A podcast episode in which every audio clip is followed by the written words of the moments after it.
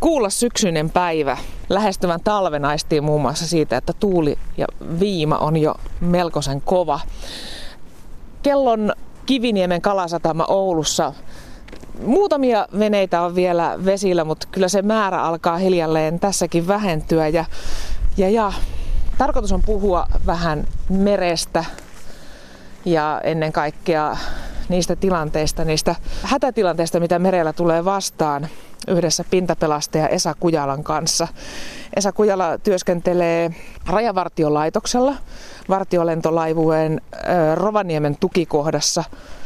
Ennen kuin mennään siihen, Esa, siihen sun työhön ja niihin asioihin, mitä sä oot urallasi kokenut, niin kun ollaan tässä perämerin äärellä, niin minkälainen elementti tuo meri, meri sinulle oikein on?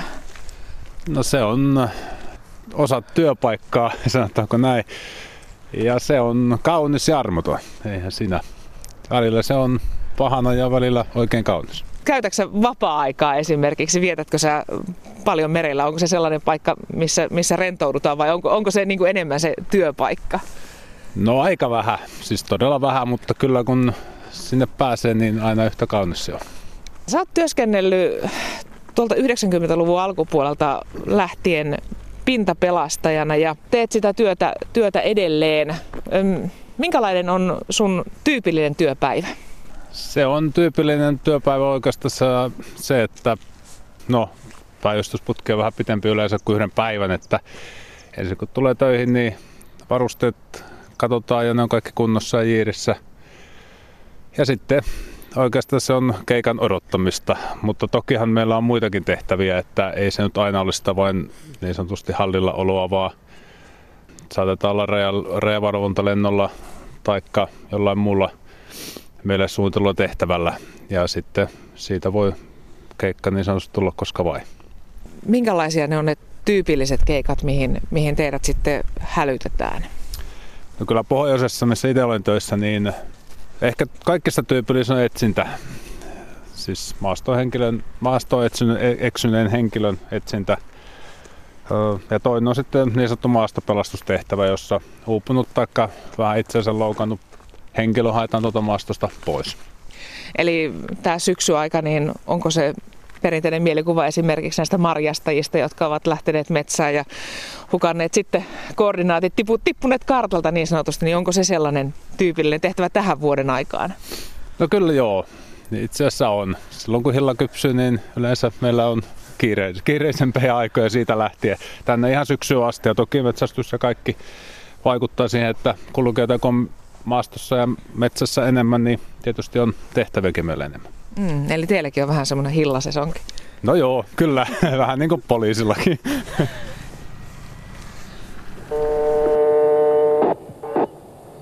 Europa Estonia. Silja Europa Estonia. Mayday, mayday. Hyvää huomenta, puhutko sä suomea? Joo, puhun suomea. Joo, meillä on nyt tässä ongelma.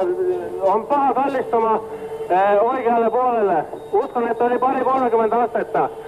Voisitko sä tulla apun ja pyytää myös Viking Linein apun? Joo, Viking Line on tässä perässä ja meni varmaan tietoa. Ja voitko antaa sun position? Siis meillä pätkit on, meillä on blackout ja emme saa nyt, mä en osaa sanoa, sanoa sitä Okei, okay, selvä, ryhdytään toimimaan. Todella paha, todella paha, pahalta näyttää se nyt tässä kyllä. Puhutaan nyt sitten Esa Kujalla semmoisesta työpäivästä ja työvuorosta ja itse asiassa useammastakin päivästä, joka ei sitten ollut sellainen niin sanotusti tyypillinen työpäivä, eli tapahtumista 25 vuotta sitten. Autolautta Estonian uppoaminen oli sellainen uutinen, että se löi läpi kansan ja, ja ihan maailmanlaajuisestihan se oli valtava uutinen. Se oli valtava onnettomuus ja sinä olit yksi niistä pintapelastajista, jotka, jotka oli sitten mukana noissa pelastustöissä. Sä olit vartiovuorossa ja töissä täällä ihan vieressä, eli tuossa Virpiniemen asemalla ja Rovaniemeltä asti hälytettiin pelastushelikopteri töihin ja se kopteri teki pysähdyksen tässä Virpiniemessä ja otti sinut kyytiin. Sä olit silloin tehnyt noin vuoden pintapelastajan töitä, eli ihan siinä urasi alkuvaiheessa. Mitä sä Esa Kujala muistat siitä alkutilanteesta ja siitä, kun säkin kuulit tästä hälytyksestä ja siitä, että nyt, nyt kutsuu sitten tuo iso tehtävä? No, eihän sitä mä nyt usko tietenkään todeksi edes, että Autoren Pekka, joka oli sen silloin ilmaluksen päällikkönä, soitti tuohon asemalle, kun oli siinä töissä, niin tuot, että nyt tarvitaan lähteä tuonne Etelä-Suomeen ja kertoa, mitä on tapahtunut. Ja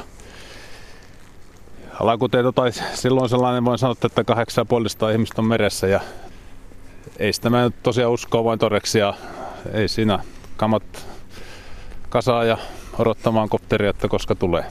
Sitten kun te pääsitte paikalle, kello, kello oli kymmenen. Minkälainen se pelastustyön luonne siinä kohtaa sitten on, kun te saavuitte paikalle?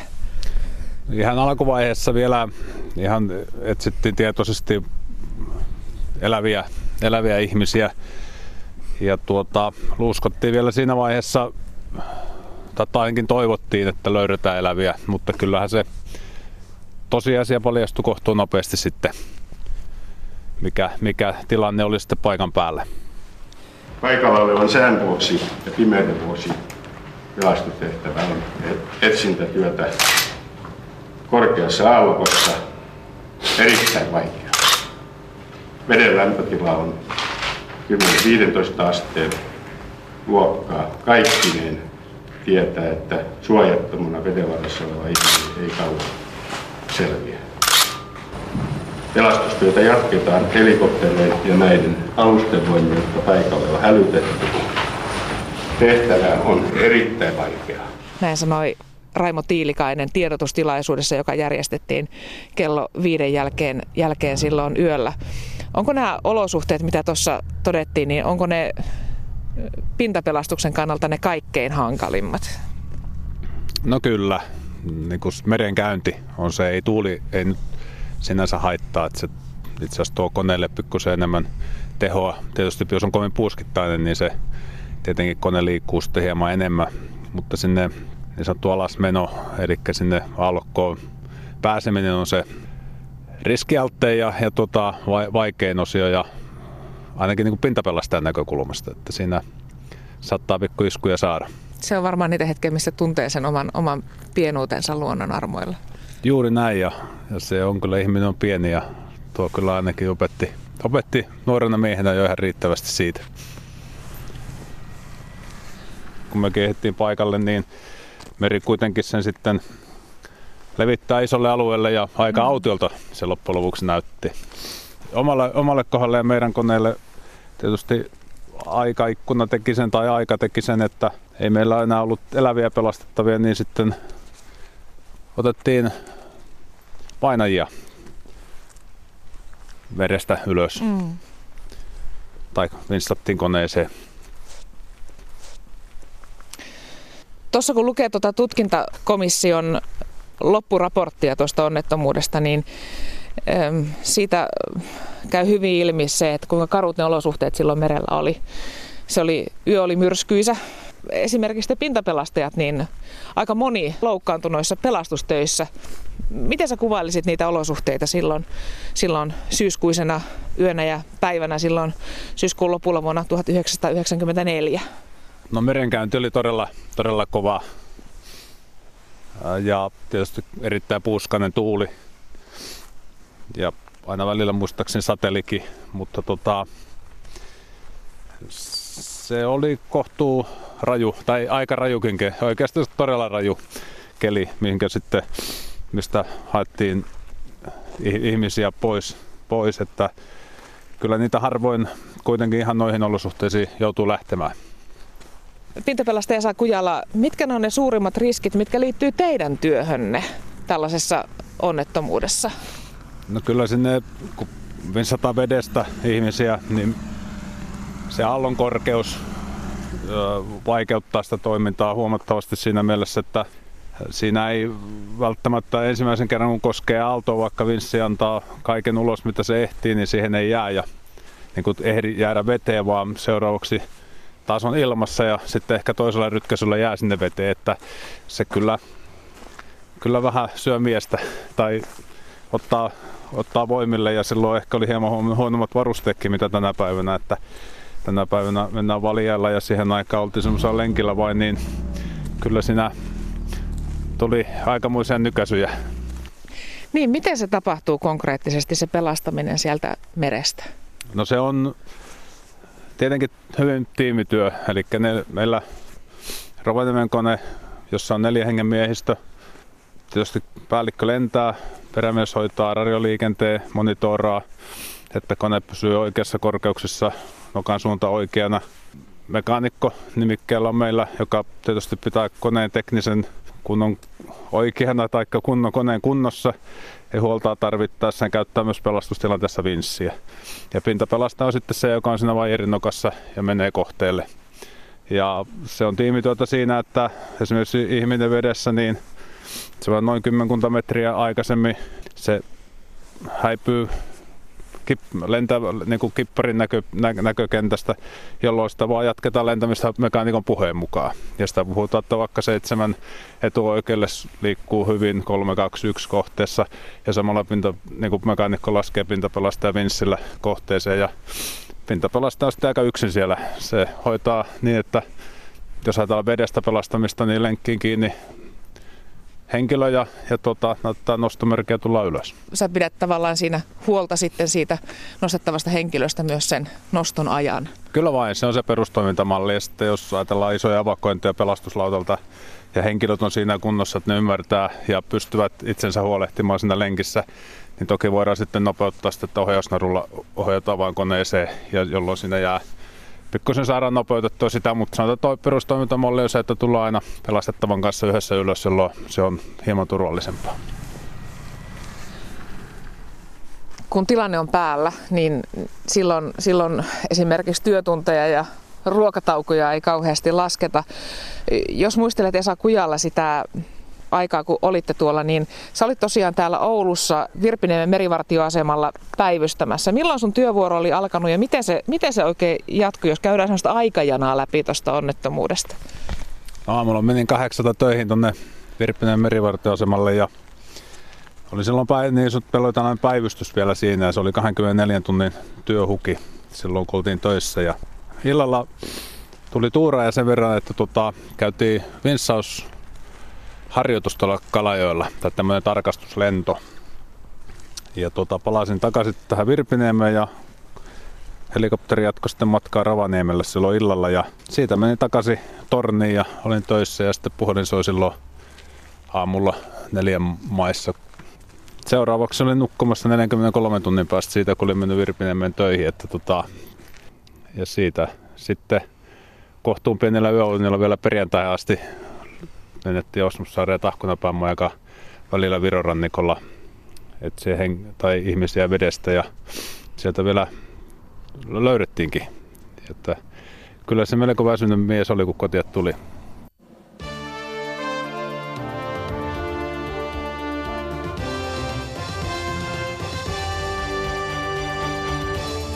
Autolautta Estonian nopea uppoaminen syysmyrskyssä on vaatinut yli 800 kuolonuhria. Vain 133 pelastui. Tässä TV-uutiset. Yli 800 ihmistä siis menehtyi, kun autolautta Estonia kaatui ja upposi viime yönä myrskyssä Saaristomerellä. Laivassa on ollut viimeisten tietojen mukaan kaikkiaan 964 matkustajaa ja miehistön jäsentä. Suurin osa heistä oli ruotsalaisia ja virolaisia. Suomen kansalaisia laivalla oli viisi, heistä ainakin kaksi on pelastettu. Tämänhetkisten tietojen mukaan pelastuneita olisi kaikkiaan 133. Tähän mennessä merestä on löydetty menehtyneenä 49 ihmistä. 782 on kateissa. Miten pelastaja saa kujalla? Pelottaako sinua kuinka usein töissä? Eikö pelko ole aika terve merkki, mutta ää, pelko ei saa lamaannuttaa ja sehän on tai kun sitä kokee oikealla lailla, niin ihminen on terävämpi silloin, kun pelkää. mutta tota, ei se ole, en ajattele, että pelkäisin, mutta kyllä sitä sitten kun on joku vaativa vinssaus, niin huomaa jäljistä, että ainakin adrenaliinia on enemmän veressä. Pelottiko sinua silloin Estonian onnettomuustehtävissä? Kyllä ensimmäiset verot, varsinkin sinne kova allokkoon, niin totta kai en ollut ihan niin rajussa olosuhteessa ollut. Totta kai sitä hieman pelkää, mutta, mutta niin kuin sanoin, niin toimintamallit on olemassa ja se antaa vaan enemmän ihminen vähän terävempi, tekee asiat ehkä vähän vielä laadukkaammin, jos se vaan kokee pelon oikein. Mm. Entä sitten se järkytys? Miten sä käsittelit sitä järkytystä ja sitä ymmärrystä, että tässä on, tässä on tosiaan niin kuin onnettomuus, jossa on mukana noin, noin tuhatkunta ihmistä? No varmaan alkuvaiheessa tietysti ne päivät, kun kolme päivää olin, olin töissä siellä, tai meidän kone, kone ja miehistö kolmena päivänä lennettiin, lennettiin siellä, niin tota, ehkä niissä se oli vielä ne päivät sillä lailla, että tehtiin työt, käytiin vähän lepäämässä ja taas töihin. Sitten ei varmastikaan ehtinyt edes ajattelemaan. Mutta kyllä se jäljistä sitten tietenkin vasta ymmärsi tietenkin mittasuhteet ja kyllä siinä piti vähän aikaa nuoren miehen painia omia ajatuksensa kanssa, sanotaanko näin. Miten sä painit niiden omia ajatusten kanssa? No itse asiassa sama kollega, kollegan kanssa lähdettiin saman tien kun pääsin kotia tai itse asiassa seuraavana päivänä, kun oli sen verran myöhään perjantai-illalla kotona, niin lähdettiin metsälle. Ja hän ymmärsi niin kuin enemmän siitä asiasta. Ja se oli ehkä parasta mitä voi sillä kohtaa. Ja käveltiin kanalintujen perässä metsässä eikä saatu mitään. Ja oltiin kovin tyytyväisiä. Tai istuttiin nuotiolla ja mietittiin vähän elämänmenoa. Eli siellä puhuttiin ja siellä purettiin niitä kokemuksia. No kyllä joo, että se on aika tuolla niin sanottu vertaistuki, joka ymmärtää ehkä enemmän aiheesta, niin, niin on aina ehkä parasta. Se tuossa vähän totesitkin sitä, että, että nyt jos verrataan nykyolosuhteita siihen, mitä, mitä oli silloin, kun Estonian uppoamisessa pelastustyötä tehtiin, niin varusteet on kehittynyt, työmetodit on kehittynyt. Kuinka paljon se onnettomuus ja siitä seuranneet erilaiset suositukset niin on, on muuttaneet sitä, sitä teidän työtä? Kalusto on hieman parantunut, varusteet on hieman parantunut ja sitten mikä ehkä meillä tuli suurimpana muutoksena, niin tuo isompaan helikopteriin, jolla tänä päivänä lentää Helsinki ja Helsingin tukikohta ja, ja Turun tukikohta, niin siihen aikaan oli heillä vain yksi pintapalastaja. Heillä oli niin kuin koneessa miehistössä ja nykyisin siellä on kaksi. Toki me pohjoisessa vähän pienemmällä koneella lennetään edelleen, edelleen samanlaisella miehistöllä kuin siihen aikaan.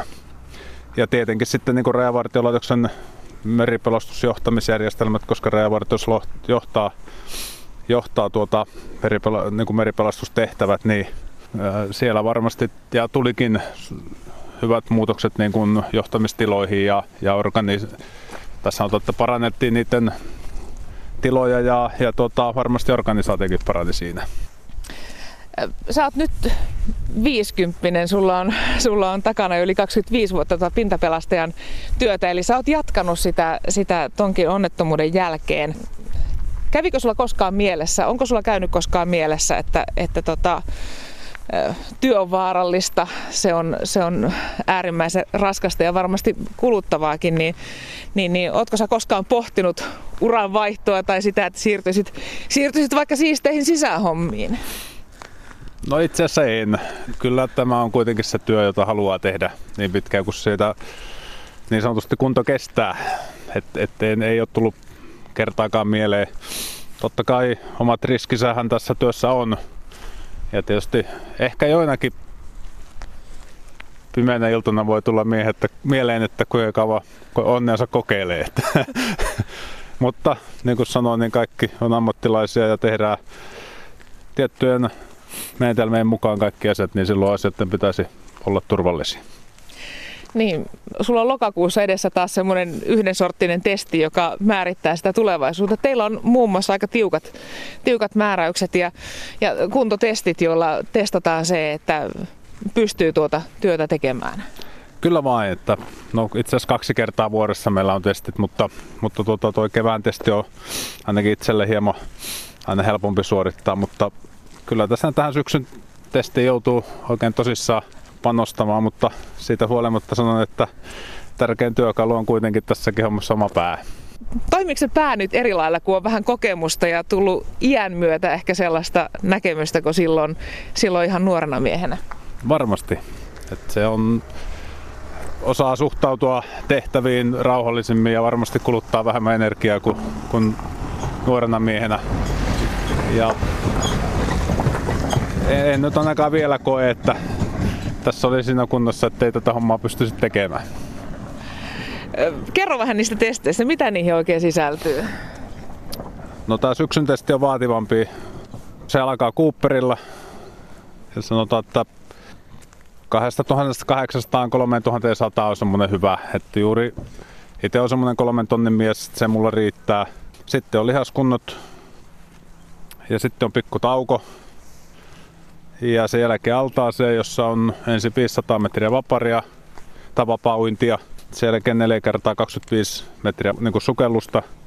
Ja sen jälkeen on 500 metriä tai 500 metrin pelastusuinti, jossa mennään ensin 400 metriä perusvaruste, eli snorkkeli ja räpylöiden kanssa, jonka jälkeen altaasta ylös sukellus valtaan pohjaan ja hakee 5 kilon painoa, kun lettää sitä vielä viimeinen 100 metriä sitten seljällään. Ja kaikki tehdään kuitenkin yhden päivän aikana, että yksikään, yks, yks, yksikään tai tällä yksittäisenä tehtyä ne on ihan helpostikin saavutettavissa, mutta sitten kun kaikki tehdään niin kuin kohtuu nopeassa rytmissä ja, ja tuota, tietenkin aikapaineen alla ja tietyt speksit pitää saavuttaa esimerkiksi lihaskunnossa, niin se on semmoinen 25-30-vuotiaan miehen tasolla pitää olla, niin tota, kyllä siinä vähän reilu 50 se rupeaa tekemistä olemaan, mutta kyllä siihen pystyy. Kuulostaa, kuulostaako todella kovalta. Onko sä käynyt perheen kanssa minkä verran keskusteluja tästä, tästä tehtävästä ja tästä työstä, mitä sä teet? No,